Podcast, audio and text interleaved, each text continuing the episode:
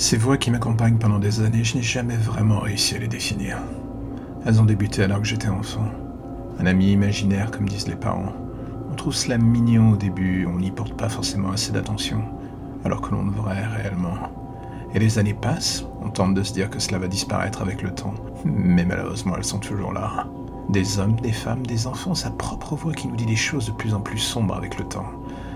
Et c'est alors que jusque-là, ceux qui trouvaient tout cela mignon, terriblement mignon chez un enfant, commencent à s'inquiéter de l'impact que cela aura sur un adolescent et bientôt même sur un adulte. C'est le moment où les médecins commencent à frapper à votre porte. Ils rentrent dans votre vie. Des psys, des bons, des médiocres, tous avec un point commun, celui de vouloir mettre le doigt sur la chose qui vous caractérise à ce moment précis, la folie. Ils essayent d'en trouver la source. De quoi De vos voix. De ce qu'ils nomment comme étant de la folie pure. Mais les voix, elles, elles en ont décidé autrement. D'un charabia jusque-là indistinct, elles deviennent des alliés certains dans cette lutte, vous soufflant juste ce qu'il faut dire. Les phrases sont parfaites, l'illusion impeccable. Et l'angoisse dans les yeux des parents finit par disparaître. Le tout après une thérapie à l'efficacité plus que douteuse, dirons-nous. Vous êtes désormais adulte, et toute cette époque est derrière vous. Les voix, elles, par contre, marchent toujours à vos côtés. Elles se divisent en plusieurs entités. Les bonnes, symboles du passé, les neutres qui sont des spectateurs de votre vie, et les autres. Apparues tardivement, elles sont là, toujours à l'écoute, et systématiquement enclins à vous dire d'aller là où la raison vous dit de fuir. Elles étaient au début pour le moins calmes, presque bienveillantes et agréables. La symphonie de paroles s'échappant de leur bouche avait presque quelque chose d'amusant, un vent de nouveauté. Et avec le temps, quelque chose de malsain a fini par s'installer.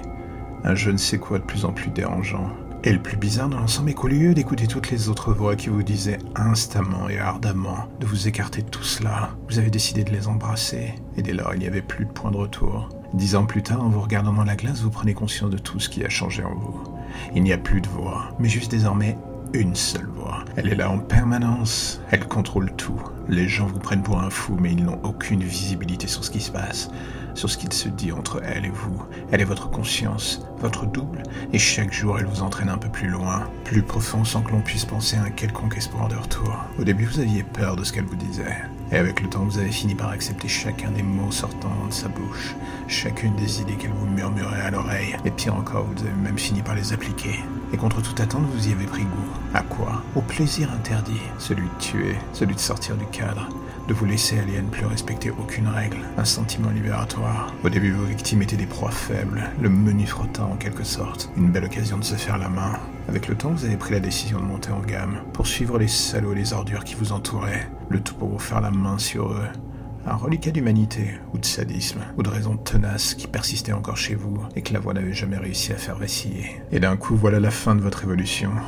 L'enfant que vous étiez a cédé sa place à quelque chose de plus froid, plus méthodique, voire même dangereux, diront certains. La voix est désormais une simple extension de vous-même. Il n'y a plus ces longs débats inutiles, ces moments de doute sur les dernières lignes à ne plus ou ne pas franchir. Vous ne vous dites plus rien concernant ces points de détail. Désormais, vous agissez. Et même si quelquefois les autres voix vous manquent, vous avez fini par accepter le fait qu'elle faisait partie définitivement de votre passé. Une béquille qui vous aidait à vous tenir droit et avancer.